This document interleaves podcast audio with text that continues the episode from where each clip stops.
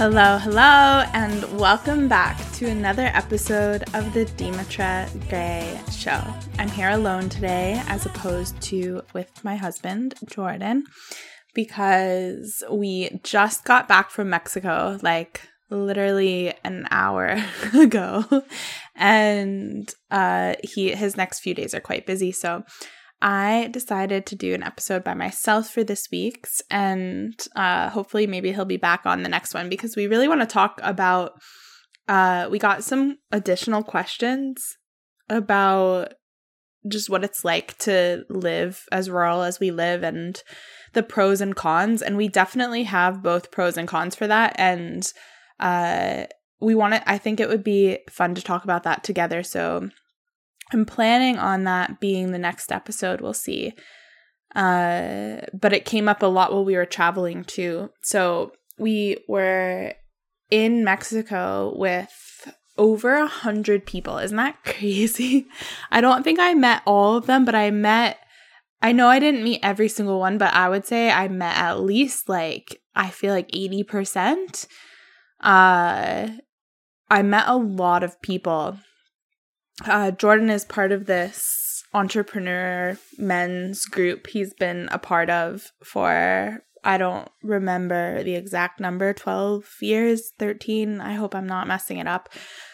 Some like pretty solid number of years and uh this was their they have an annual gap they have many different gatherings with the men throughout the year uh but they have an annual gathering where spouses and families can go. And so uh, I got to go and I had met some of the other people before. And so um, I got to spend more time with them. And it was just really, really great for both of us in many different ways. Um, but it was really fun and a lot of socializing, just way more socializing than we ever get. Um like living here on our little island we don't really see that many people to be honest. Like we see contractors like people that come to our house. We see uh our friends. We have some friends that live nearby but we don't see them super often. Um like I'm, we're not seeing people like every day or even every other day. And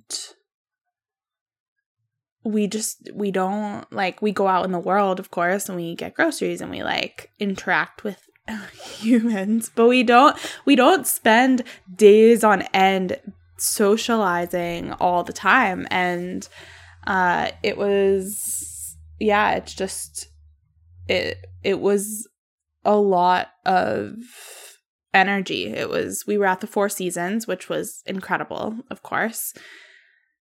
Very everything just taken care of and really nice. The beds were so comfy. It was beautiful. The whole resort was really beautiful. The sunrises were absolutely gorgeous.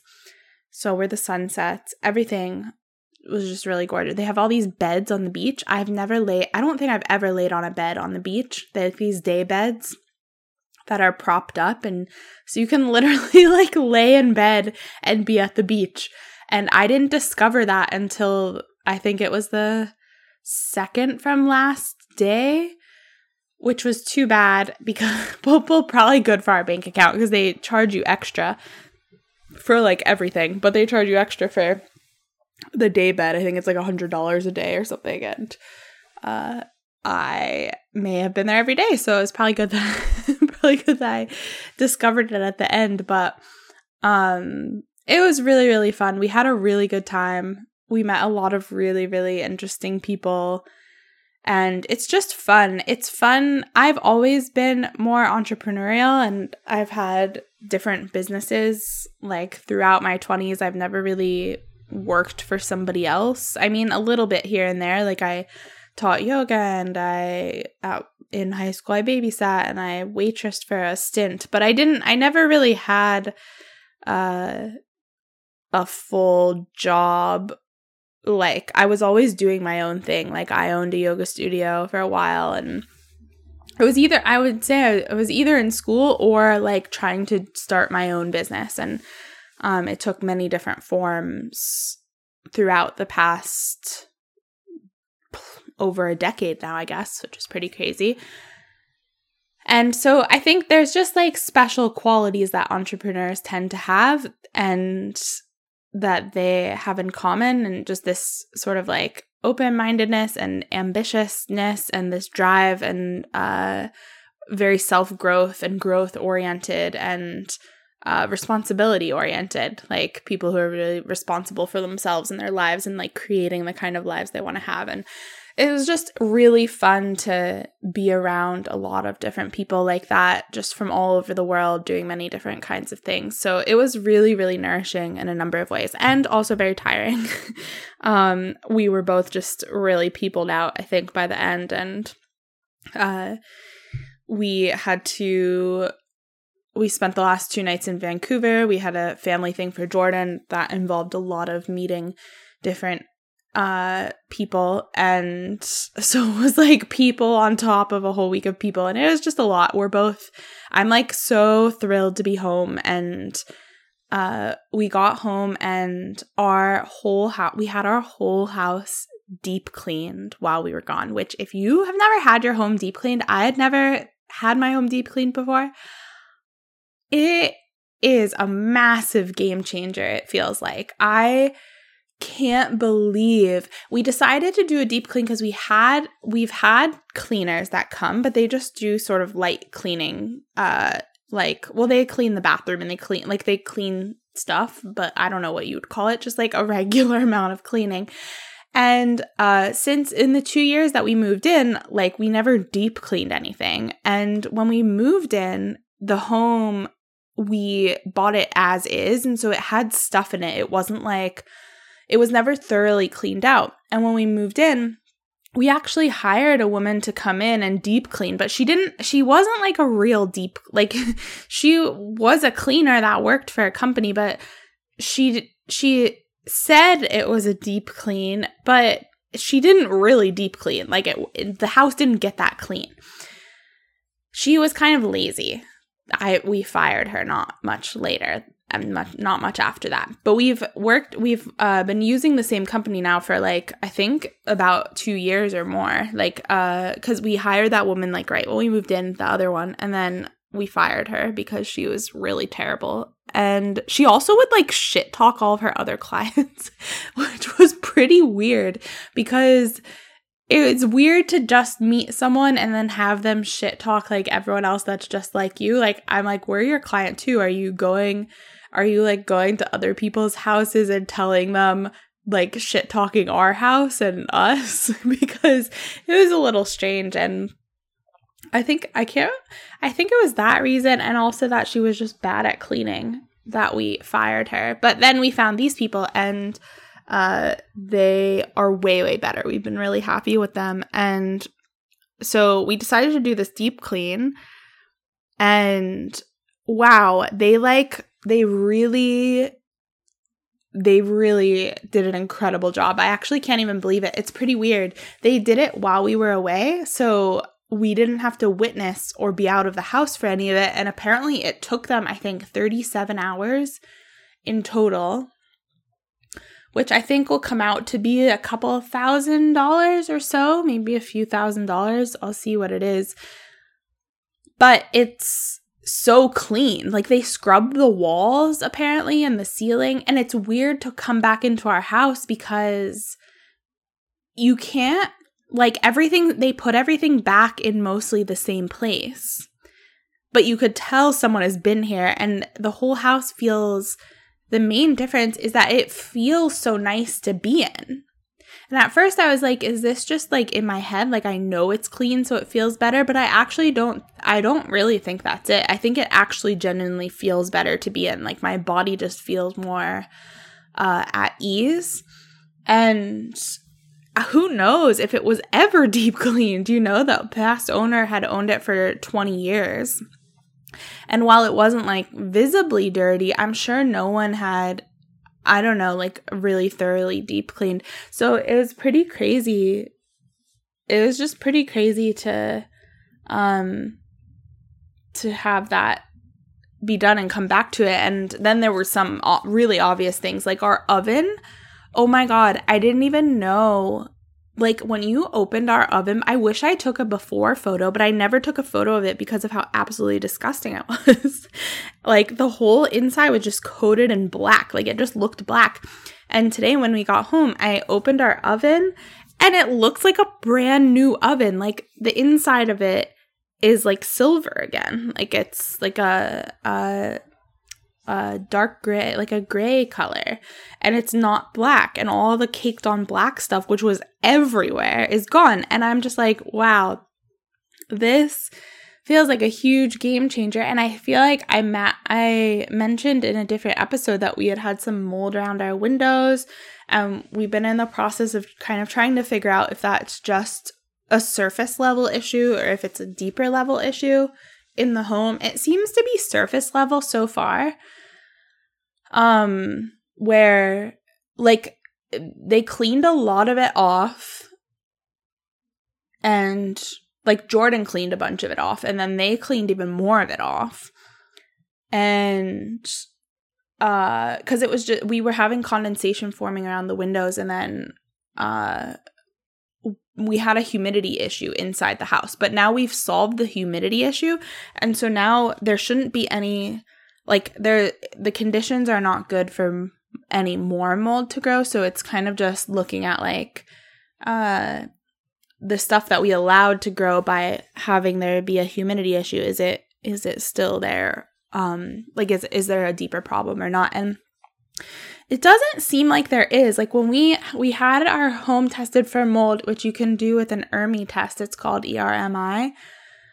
And ours was kind of like borderline high. Like we had higher levels of mold, but they weren't any really toxic kinds of mold. Uh so yeah, it's really interesting. It seems like everything with our home and my health is sort of like that right now where it's like things that these things are off, but they're not like all the way like it just is kind of in this gray zone. Um but so we've been trying to take care of like just sort of rule things out and take care of things and uh they really got rid of a lot of the they cleaned a lot of the mold off and um what we'll do is probably in a month or two we'll retest and see if the levels have gone down. And my hunch, I could be wrong, but my gut feeling is that they'll have gone down. Like, I, I think that we probably just had an issue with the more of the surface level stuff. It doesn't seem, although there is one window up in a loft we have that we definitely have to replace because that window wasn't sealed properly. And so uh, it, it definitely needs to be changed because there is mold growing around that window. But it's not really that bad looking. Like, you can't really I don't know. You can't tell unless you look really closely and then it's like I mean, who knows how deep it goes, but uh I don't think it's that deep because I think then our mold test would have been higher. So we'll see as we go along.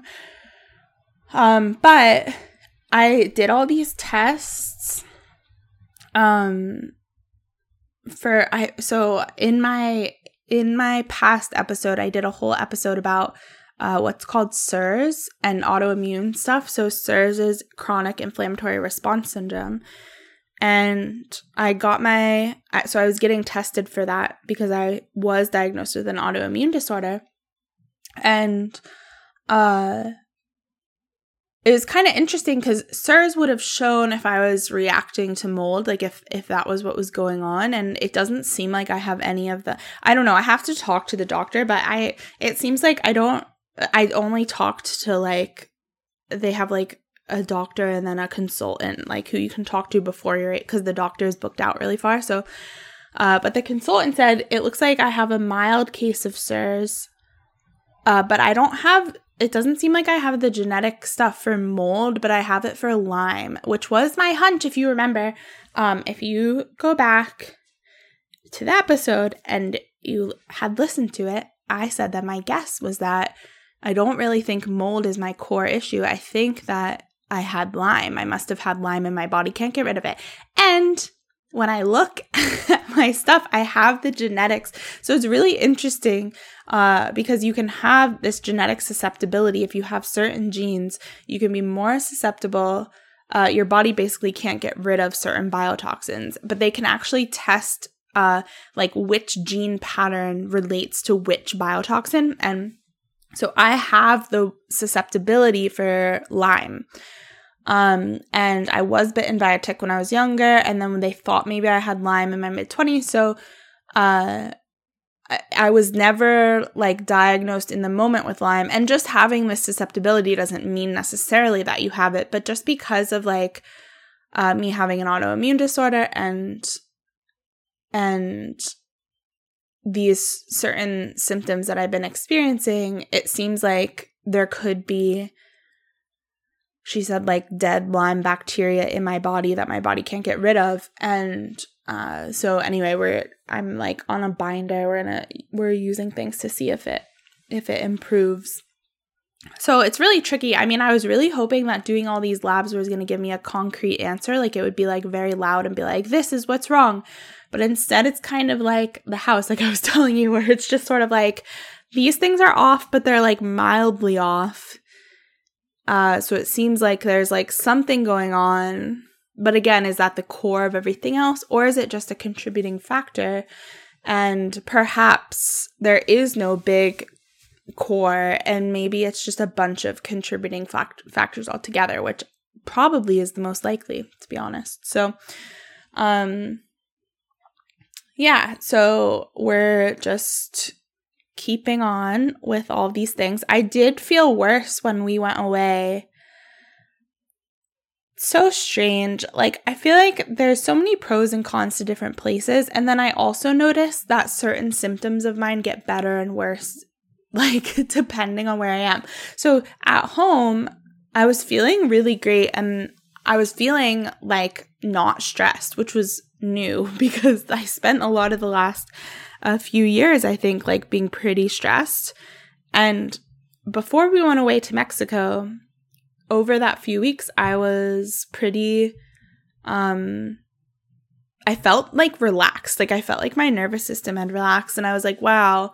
And I noticed that my body felt a lot less inflamed and um, but it's interesting. I don't know if you've ever noticed if you have any sort of symptoms, often when the symptoms start to go away, we like don't really notice necessarily because they're just gone.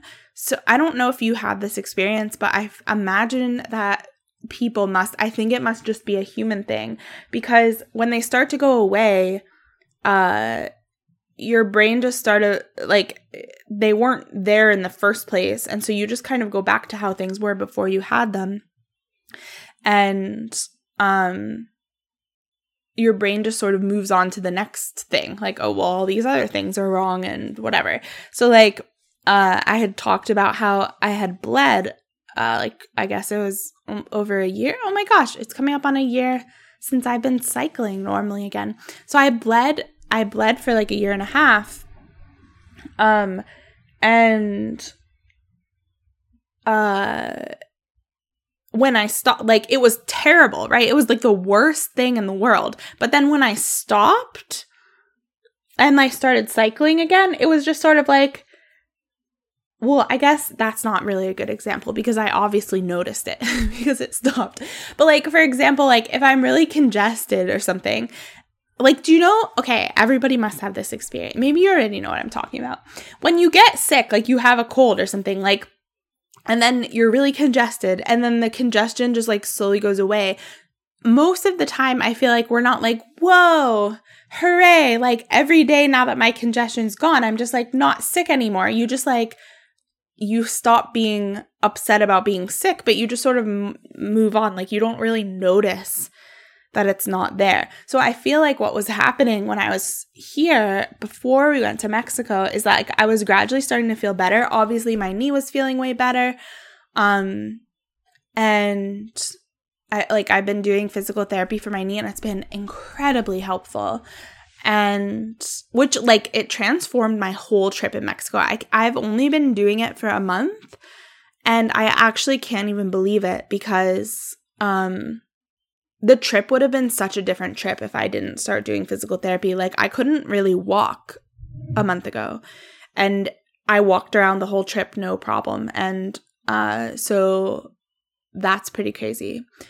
And I keep finding myself doing like sitting with my legs straight out in front of me, which I could not do a month ago because my knee hurt so bad. So uh, I'm not doing the surgery. I was going to do a surgery in February in the States. And now I'm not going to do the surgery because I think surgery will be so stressful. And now it's kind of like, I don't know if I'll need it. My knee still hurts. Like there's still things wrong, but it's unclear. Like it, what I'm doing is helping. So Anyway, what I was trying to say is that uh, before we went to Mexico, I like got, I was being less inflamed. And I might have mentioned in a different episode that I actually ovulated uh, from the way that I've been eating, I think, which was higher carb and lower fat temporarily. Um, I've been doing that for like three months. The goal is to do it for three months to see what it shifts blood work wise. And uh, I my ovulation changed. It used to be day 21 and for like 7 years at least. And last month it was day 15. This month I just ovulated. I believe it was it we'll have to see for sure my uh depending on when I start bleeding, but I believe it was day 15 or 16. So like it changed my ovulation by a whole week which is way healthier like it's it just shows that my body's u- utilizing energy better so the way i've been eating was helping and i was so i was less inflamed is what i was but i didn't really notice like i noticed um i, I just i didn't notice it as much until we went to mexico and then i sort of like I had to eat what the, like I hadn't been eating grains either for the past couple months, but then in Mexico there was no way I could get all my carbs. Like I had to eat grains in Mexico at the cuz it was the food was just at the resort and I wasn't going to like it would be so stressful to try to do all my own things. So I ate the food uh at the resort in Mexico and so I had a lot of like corn tortillas and just my my macro ratio definitely shifted. Like there was no way I could do high carb, low fat. Um, I tried to keep it higher carb, but there it was just, you know, we were eating as a group a lot of the time and we were with a lot of people and it was just no like I didn't want to add extra stress. But so my my diet changed in Mexico. I was obviously eating more like restaurant seed oils, which I never have at home. And then everything else changed too. Like my sleep was different uh, because we were in a different place and because our my sleep schedule was different. Like we were staying up late, which we don't do at home. Everything changed. We were socializing all day. Uh, we were eating differently, and so I felt like this inflammation start to come back in my body and I and like the inflammation coming back made me realize that it had been going away. And so I was like, "Oh, I was feeling better because now I feel worse." So I think it's just funny how sometimes like uh we get shown that I'm sorry, I'm drinking my tea cuz I'm realizing that I've been holding this tea the whole time and I have not been drinking it. Which I do sometimes because I talk and I hold it and then it gets cold. So, um, yeah. So, Jordan, I hope that's not him already. I don't think it is. I heard a sound outside. Jordan went to the grocery store, so I'll have to end this podcast probably whenever he comes back because he'll be coming in and making a lot of noise. But I wasn't going to record this right now, but it was spur of the moment. Um, because I felt like talking and uh, this week is just so busy. It's it's a lot to come back from being away, and then we might go away. We're kind of talking now, like, will we go to South Carolina or not next month? Because we were gonna go only because of the surgery, um, but now we're like, I don't need the surgery. Should we go? You know, it's stressful to travel, but it's also like I want to see my family. My sister just gave birth a little bit back and um I just yeah, I want to see everyone. Oh, and that's what I was also saying is like certain symptoms. So like overall, I felt worse in Mexico, but then here at our home, I was getting this rash on my the backs of my hands. It's like some type of eczema, but it was really intense last winter. Like cover the backs of my hands. It was thick and itchy and it like wept, you know, like it was like it leaked fluid. It was so gross last year. It was like really intense. And I did use a steroid cream for like a little bit. No one could tell me what it was or why it was there. I'm sure to me everything is linked. So obviously everything has to do with each other in my body, but of course the doctor is just like, "Oh, that has nothing to do with what else you're experiencing." Which is insane. But I did use a steroid cream because I was at my wits end and it, helped a little, but then as soon as I started stopped using it, it came back. So I just stopped using it. And then in the spring of last year it started going away. And then at some point in the summer it went entirely away. So uh I and what I've noticed is that it seems like the sun really helps it. So uh and so it was gone pretty much the whole time. And then like um maybe in uh no when we were in south carolina it went away. So then december when we came back a couple weeks into being back it started to come back. And then it was getting pretty intense. I mean it's still not as bad as it was last year but it was like itchy and coming back. And then we went to mexico and now it's gone. So it's like it seems like the sun on it is the only thing i can link to what seems to make it go away. But uh because it's not food related. It's just like it's really it, it, seems to be environmental but it's like what is it? And the only hunch i have besides the sun seems to help and the only thing i think we have at home unless there's something unknown at home that i'm reacting to that i don't know about is maybe the wood stove because the first winter here i did not have a rash. And then last winter after we got the wood stove i don't know maybe it like dries out the air. So I don't know. We'll I guess we'll just see now that we're back. Once we start making fires, am I gonna get this rash again? And then it seems to like. so anyway, I want to go to South Carolina too because I want to get the sun on my head so I don't have a rash. Uh, so anyway, things are so complicated. But anyway, so uh, it's but it's stressful to go away, right? It's like it's like good in some ways, but then more stressful in other ways, and it's hard to decide what the best thing to do is. Um but yeah, so now that we're home, we have at least a few weeks before we would go. Well, maybe less than 3 weeks. We just have to decide if we're going. and then we have to book things. I think maybe we're going to decide tonight. So, um yeah, we'll we're just we're settling in now. Oh, that's what I was gonna say. So, um, I have this, I have like this rhythm that I feel like I've gotten quite good at, and I'm really proud of it. So I'm gonna tell you about it. Um, when we come back from a trip, how we settle back into the house, and um, many things have been game changers about this. So I want to share them with you.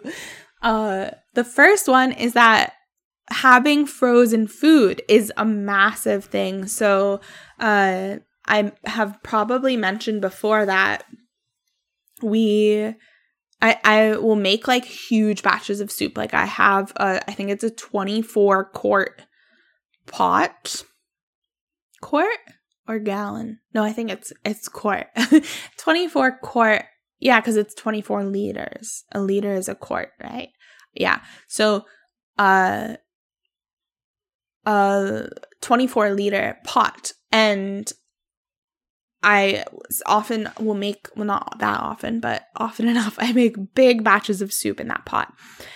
And then we store the rest in the freezer. And uh, we've had, now we're down to this one that's defrosting now, and then one more in the freezer. So I need to make a new, I'm going to, that's like on my thing to do over the next week or two is replenish our frozen soup stores. But so the best thing about that is like by having that there, not only does it occasionally save us on days where something happens and like we're just not like we need to be fed or we just need a quick meal, I don't have time to cook or something happens, like because we don't really have the option of eating out here. We can go to a restaurant, of course, but there's not that many restaurants, so it's not that exciting. Like we've kind of been to oops, oh no, I just spilled my tea. Oh no, I spilled my tea on the couch and on the white wool rug. But, and it's brown. oh, this is terrible. But you know what I'm going to do is I'm just going to keep talking and pretend it's not there. And we have this spray that they gave us when we bought our couch that, uh, see, if I had drank my tea by now, this would not have occurred. We have this spray and it they said that if if we have our couch and if we use the spray on any stain and the spray doesn't remove the stain, that then they will give us a new couch, which is crazy. So we have this stain remover and I have used it a couple times because you know I've spilled on the couch and it works. So uh, I'm going to use it on the rug and we'll have to find out later. So I'm going to do my best to pretend that it's not there and just keep going. Even though I think you're supposed to act on stains quickly, but what does it really matter when you have magic stain remover? right? So, okay. So, uh what was I saying? So, I have my soup method. And uh so what so a couple things. One thing that we've changed over the past uh whatever a few months or a few trips is that we now don't return home as best we can. We don't return home at night. Which is which just feels like massively helpful because I don't know about you, but like when we get we used to mostly come home in the dark. Like we tried to cram things together and just like take a late night ferry or something. But then we would get back at night, everything's dark and like cold, and the house doesn't seem that welcoming. And we're hungry, but there is nothing, and there's like no time to really make anything. We don't have any groceries. So when we wake up, there's no breakfast, and um, even if we were to defrost something, I guess we could do that, but then we have to go to the grocery store. Like it's just not that pleasant. So, what we started doing the past couple trips, which has massively helped, is we come home during the day, even though, even if that makes uh, us stay an extra night somewhere. So, like yesterday, we could have come back from Vancouver late last night if we took like a late night ferry. We could have gotten home at 11 p.m. Instead, we decided to stay overnight. And so this morning we took the ferry back. And so now we probably got home around 12:30 or so. And oh, wait, could that be right? No. No. What was the ferry was 9:50 to 12:50. So we must have gotten home like at 1:30 or so. 1 1 something. So uh, but like middle of the day, everything's bright. So we got home and everything's like happy and nice looking, and we have energy because it's the middle of the day. And so, like, I can immediately take I take soups out of the freezer so I can defrost them and we can have something to eat like quickly. It's defrosting right now, the soup, and Jordan took off to go to the store so that we'll have groceries and then we'll make some stuff tonight so we're prepared for tomorrow. So, like, the rest of today will just be unpacking things and getting settled in, just being back in the house. And then we'll go to bed like normal. And then tomorrow when we wake up, we'll just be able to like start the day. So, massive. Uh, if you can do that, I highly suggest trying it because it's been really, really good for us.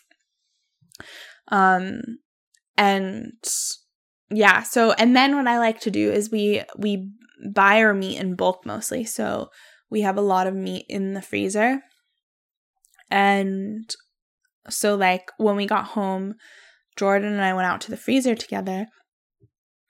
We go together because I um I we, he brings out this is actually so cute. We go out to the freezer together and he brings the grocery bags like we're going to the grocery store. Not every time, but most times we do it together and we go out and I decide what we're going to bring in and I put them in the bags and then he carries them in and uh, so we do it we just did that together where when we got home we went out to the freezer and I brought in I'll tell you what I'm going to make. I'm going to make that was this was so okay so this was the reason why i decided to make the podcast episode today was because uh i i went like i wanted to post in my stories on Instagram. And you know, if you remember, my intention for this year is to focus. So I'm trying to not get distracted and like go on tangents in my stories because then it takes up energy that I could be spending elsewhere. And so, as you might know, if you've been listening, the podcast is the only outlet I've given myself to do random things and talk about different things. So, uh, I was going to make a series of stories about all the things I took out of the freezer and what I was going to make. And then I was like, no, I'm not doing that anymore. Uh, and I was like, no, I have to do other things. But then I was like, but I could make a podcast because that is a thing I have to do this week. So uh, I'm allowed to do that. So uh, I was like, I'll make the podcast and then I can tell people. So uh, my plan, so what I like to do is I like to get home during the day and then take out the soup so we have something to eat immediately. And then like take meat out so that I can be prepared with meals for the days ahead. So I'm going to tell you what I'm going to make because I am excited. And I really just like this this rhythm. I really like my own food rhythm that I've gotten into with cooking. Uh and I was going to say like preparing things for our family, but obviously we don't have children right now. Um but but I think it's like getting me prepared for that and uh for just like taking care of Jordan and me it's just I it took I feel like it took me a while. Like I've been cooking for us now, I mean for most of our relationship. So almost 5 years at least. Yeah, like 4 and a bit years I've been cooking for us pretty much fully. Jordan does some things. He's going to make stewed apples tonight and he does those and cuz the peeling kind of hurts my wrists cuz my wrists hurt. Um so he'll do all the peeling and then he'll cook up all the apples. That sounded like a car door. Oh, he's back. But it's only 37 minutes in. He he well, maybe I'll but I want I wanted to tell you my plan. So maybe I'll keep telling you when he comes in.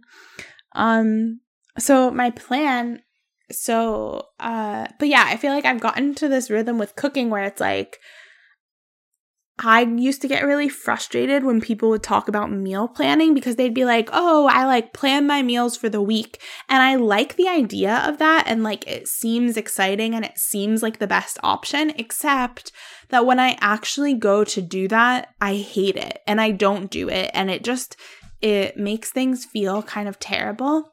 You could come in. It's okay. Jordan's home. Hello. Hi, Jordan. Groceries. The groceries are home. orange juice too. You were so fast. Oh, fast. He was like faster than an hour. And I got I checked the mail. Did extra things too. He said he checked the mail and did extra things. I don't know if they can hear you from over there. he Jordan's so fast because when he goes to the store, he's very single focus and he just like goes and he gets the things and he doesn't get distracted and it's just like in and out. And I am the opposite. I like wander and I think and I packages too. Packages. Uh wow. So uh with the cooking rhythm, I feel like like I can't plan out a whole week ahead. I just really don't like it and it just bothers me. And I I really wish I could. I think if you do that, kudos. Like I think that's the best way to do it. And I think it would be really helpful if I could plan out a whole week and like track the nutrients and make sure everything's accounted for and then like not have to think about food for the week. But that doesn't w- seem to work for me. I don't seem to be able to do it. And what I found for me that works instead is to always be thinking about food, which I think is just part of life. I think it's okay. I used to get resentful over that, but I think now I just think it's part of life. Like we have to eat all the time and that's natural. And so to always be thinking about like what meals are ahead and things we're preparing for, I think is just a normal part of life. And I'm okay with that being a normal part of life for me. And so I'm just kind of always thinking ahead, ideally ideally a couple days ahead, but um sometimes it ends up being like a meal ahead. And so uh being a meal ahead, I like if it's just a meal ahead, then I might just be thinking like, okay, what are we gonna do later? Do we have stuff? Like we always have meat in the freezer, and so it's like maybe I'll think like, okay, we'll do steak and something later and I'll figure it out closer to then. But I have an idea of what we have in the house and what there is. And I try to keep certain things around all the time. Um, and like I really like to have carb sources made already often. So like potatoes or uh, cooked fruit or uh, when I was eating more grains, it was like rice or whatever would be in the fridge. So, um, Jordan is carrying the groceries to the fridge. Mm-hmm. um, so yeah, so I use I like to have things like that in the fridge, and I kind of like to have things in this ongoing flow of like there are different meats that are cooked and they're in the fridge, and there's different carb sources that are in the fridge, and then I'm I'm aware of what like I like to make enough things at a time ideally for two or three days. And then I have in my head, like, hopefully they're kind of staggered ideally. And then when one thing runs out like one type of meat runs out then i make a new kind of meat and that just goes in the rotation. And so it ends up being this like uh just ongoing i don't even know what to call it but it's just this sort of flow of food that never stops is my what I try to aim for. And so when we get home, obviously that flow has stopped. And so you have to, I have to start from the beginning. And so that's why with like a frozen soup, that immediately starts it rolling because we can immediately be fed. And then I make a bunch of things at once. And so tonight, well, Jordan's gonna make stewed apples, like I told you. And then um we've been having for breakfast, we actually really like this breakfast, some ground beef and stewed apples and maple syrup.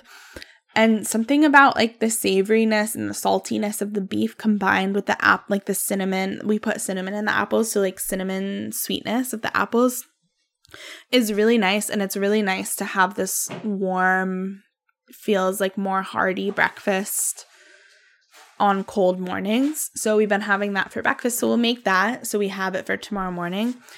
And then I'm going to make, I took out steaks and those will probably be eaten like either as lunches or as snacks. I'm going to cook the steaks probably tonight, but maybe tomorrow because steaks cook quickly. So sometimes I make them right before we eat them, but I usually make like three or four and then we have them over the coming days.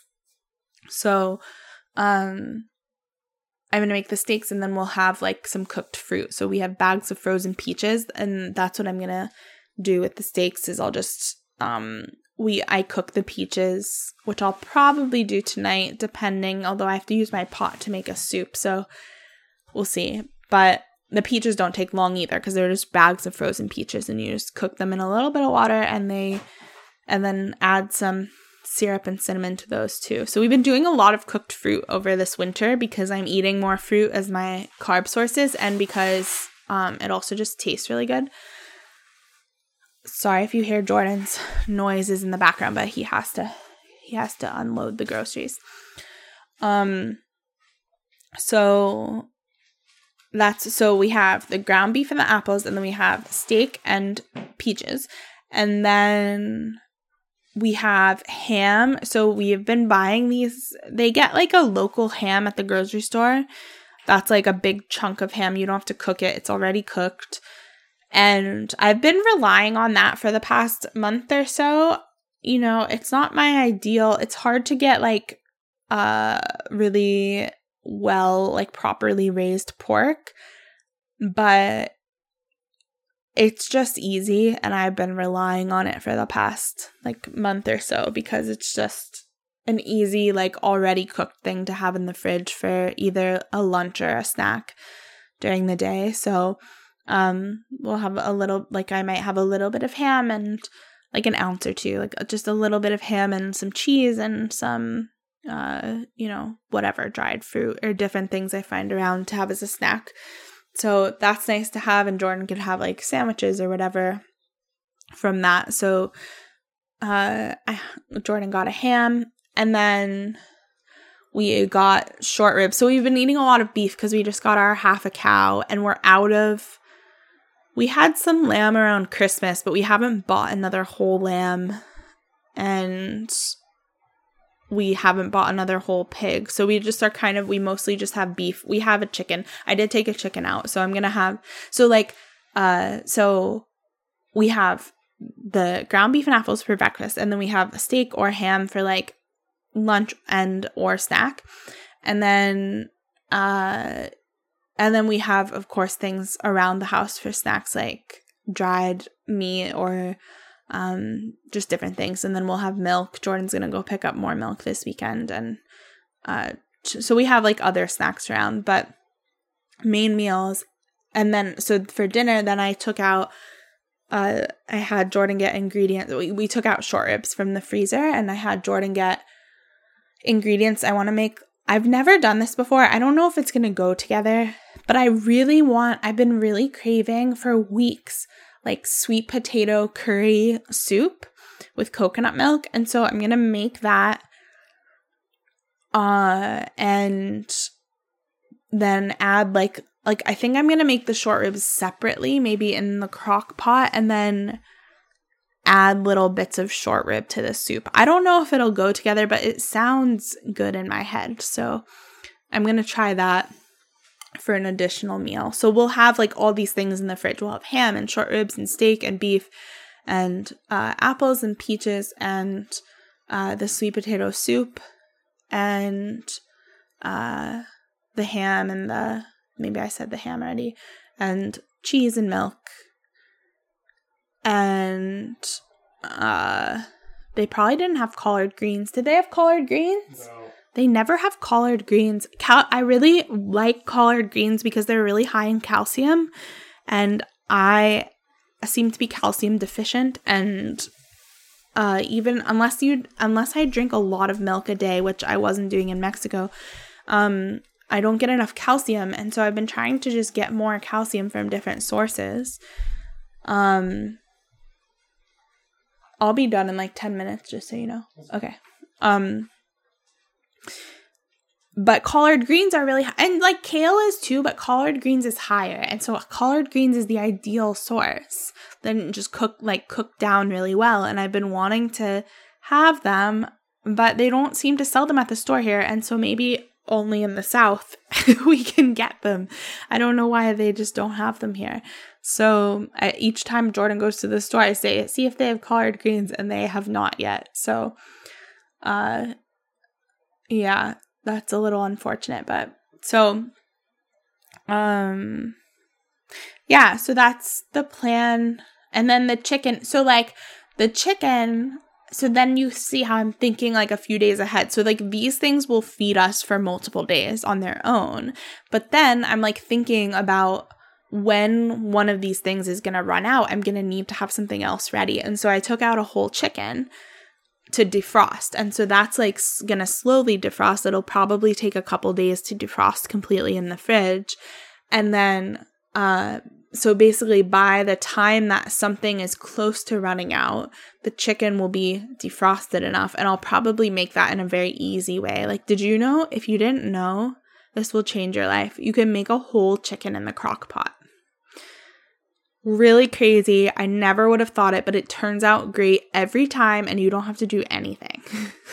so, um you can uh you literally like of course you could add spices and seasonings and different things.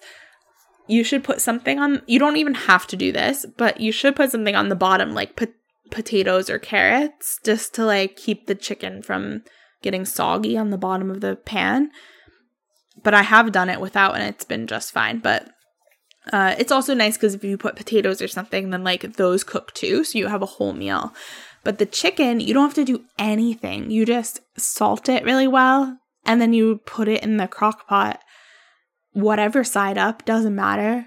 I put the breast side up, but I've seen people put the breast side down so that it gets like juicier. So whatever. It still turns out pretty juicy with the breast side up and then you literally just cover the crock pot and I do it on high for 4 hours, but you could do it on low for 8 hours, I guess. I think I did that once, but I usually put the, usually when I make a chicken for dinner in the crock pot, I put it in at like 2, 1 or 2, and then by dinner time it's done. And uh, so at the end, it usually takes around four hours, and I just start te- like I check the temperature after it's been either like close to four, def- or at four hours, depending on how like if I let the chicken come to room temp or not, and like before I cooked it, and so then at the end, I turn the oven, the broiler on, and then I put the whole chicken under the broiler for like a few minutes. And so the the skin gets all crispy on the top. And then you take it out and it looks like you just roasted the whole chicken in the oven, but you didn't do a thing. You just put it in the crock pot. So if you haven't done that, uh, you should try it because it's really, really great. So that's like, yeah, I find I haven't to be honest, part of this is because I, well, no. The thing is, I haven't successfully, well, I haven't successfully, by my standards, roasted a whole chicken in the oven, like baked it.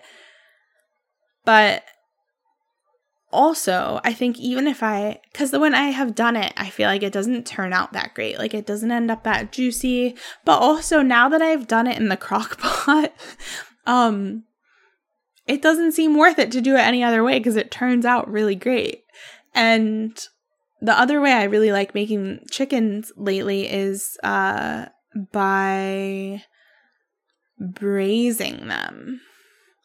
So I really have enjoyed that too. Although I think it might depend on the kind of chicken you get. Like if you just get like a conventional chicken, it probably isn't going to I think that the chicken has to have a decent amount of collagen to like so that the meat doesn't get like I don't know uh I follow so I work with um Sarah and Ashley Armstrong online. They have their account is Strong Sisters on Instagram, but they have a thing called Nourish Co-op and if you're in the United States, I highly uh, recommend checking it out because they ship they make like they produce they have a farm and they produce just the most high quality uh, animal products out there that I think exist at all. And um, when we are in the States, we order food from them and we ordered chickens from them. And they raise these chickens like in the forest. And so these chickens are, they're how chickens are meant to be. And so chickens, like, a hundred years ago were really scrawny. Like when you look at them, like chickens are naturally a lot more scrawny and their meat is tougher. It's a lot more like I believe I think you'd say dense, but it's like it's tougher. Like uh, it takes longer to break down the same way like short ribs or something do. And so uh, when we got this chicken from them, it was so scrawny, and they suggested braising it, and that was the first time I braised a chicken. So I put the whole thing in a pot of boiling water. I like seared it, and then I uh, just simmered it for hours. And the meat was so tender. And the best thing about that is like you get the meat, you take all the meat off, and it's like so tender. And then you have all this chicken broth that's super gelatinous because there's so much collagen in the, the skin and the chicken. So, uh, I really liked that. And so I tried it at home with a chicken, a local chicken here. So a bit bigger than their chicken because not raised quite as well as as theirs, but also not like big and fat like the ones in just a typical grocery store. So kind of in between. And I braised this one and it turned out pretty good, but the meat wasn't as tender as the first one. I think because the the quality of the meat like the muscles of the chicken i think were different. So i don't think i don't know that braising would work with like a typical chicken from the grocery store but i don't know. I but honestly i would do it anyway because for me uh like even though this chicken didn't turn out as great i would still do it again because Um, I don't mind the chicken meat being a little dry because like I just cover it. I usually cover it in like hot sauce or whatever, just something. Uh, or I made honey mustard, homemade honey mustard, and that was really really good. So I can like dip it and stuff. And I really like having the byproduct of the broth. Like that to me is um it's just nice to get both. So I think it's worth it to so yeah, basically now those are the only two ways I want to make a whole chicken is by like putting the whole thing in water or like making a soup, but using the whole thing or putting it in the crock pot. So those are just like so easy that it seems like just a waste of energy to to try any other way. We don't eat that much chicken anyway. Um so yeah.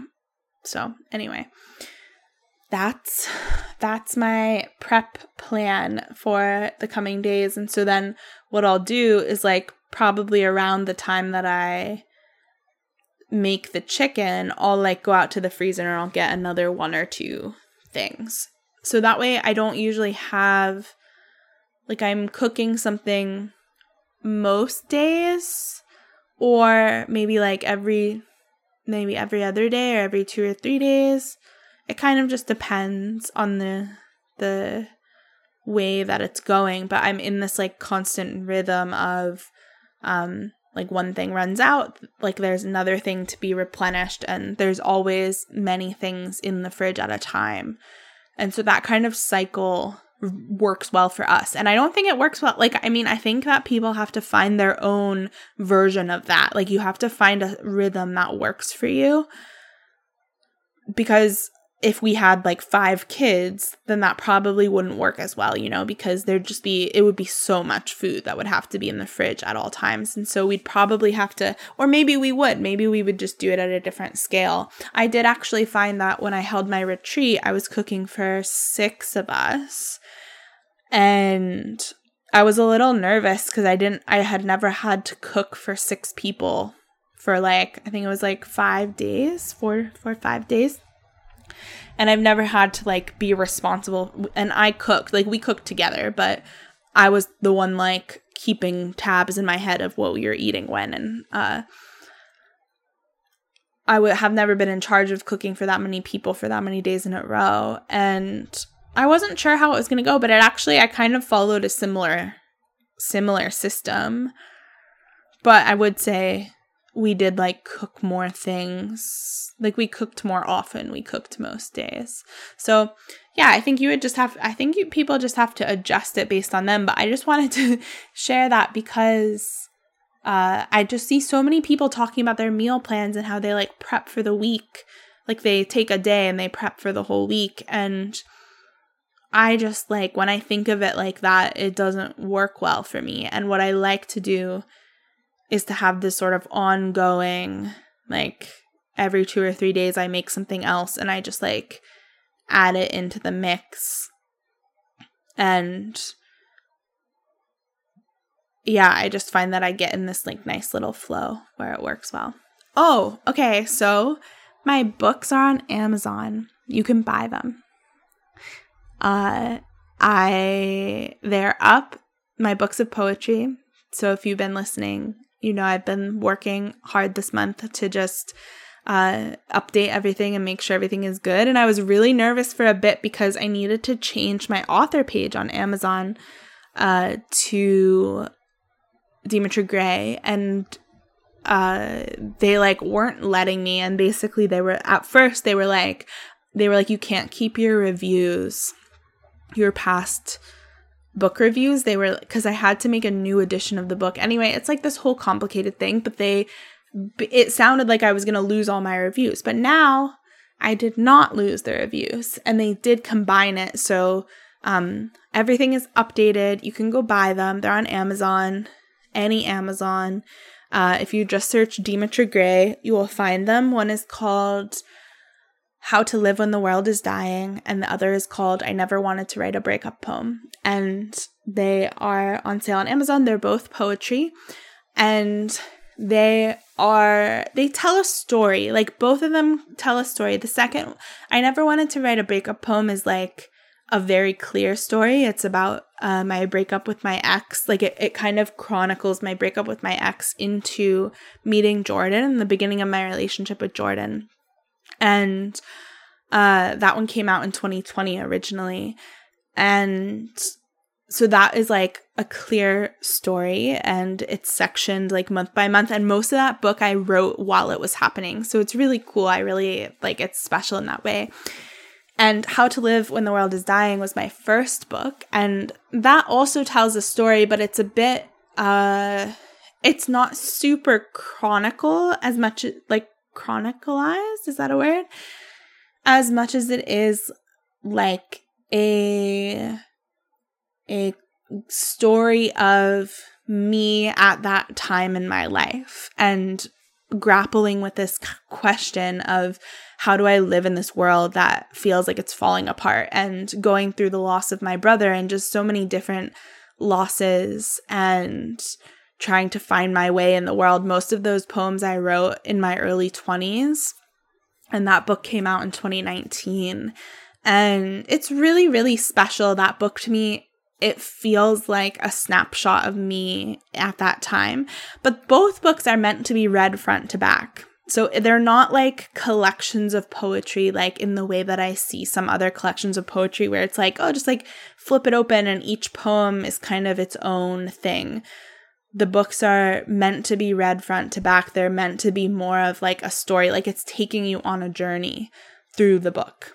And uh, it's meant to go. Of course, you can do whatever you want, but it's meant to go in this sort of order, and certain things go together. And yeah, so those are out. You can buy them. Uh, and if you do buy them and you read them, I would really, really, really love if you could write a review. Uh, most of the reviews, when I first put them out, I announced them then, and then I just like never talked about them ever again. So most of the reviews are older, and I really want to give it just like more energy in life. And I would really appreciate it if you read them or if you have read them in the past um, and you have them, if you could go on Amazon and write a review, I'd be so grateful. It really, really helps. Um, and it helps people find them and also enjoy them. So, you will start to see on social media. I'm uh, will be promoting them and just talking about them and sharing poems on Instagram and on TikTok. If you have TikTok, you should find me. On TikTok, I am Demetra Gray Poetry. And uh, I'm to be sharing a lot of things from the books and then uh, some new stuff. I've been working on some new stuff. I'm not to share any of it just just yet, but um, in the coming weeks and months, I'll start sprinkling in some of the new stuff here and there. So I'm hoping to have a new book out by the end of this year, but we'll see how it goes. So, uh, yeah, so the focus the focus of my work publicly besides this podcast has moved toward poetry and I'm really really excited. I've been preparing all month for it. So uh it feels good to have prepared all month to be ready to release these things and to talk about them and, and to now be able to. So you can find them there just on Amazon anywhere. And uh, there is no Kindle version yet. There used to be, and then I took it down because I have to update that. And it takes, it's just, I have to do that. So I would say in the next month or so, I'll probably have the Kindle version up. I, it will go up at some point, but for now there's just the paperback, which I there I have a bit of bias here because I just I don't like Kindle. like I don't like I like to hold a book physically in my hands and I think for these books especially it's just yeah, I like to have it be physical. So, um get the physical one if you can and if you have to wait for the Kindle uh, for whatever reason, then it will it will be coming. So okay, that's all for now. um, I will I will we'll be back next week, maybe with Jordan and me together. We'll see. And yeah, that's all for now. And I'll talk to you soon.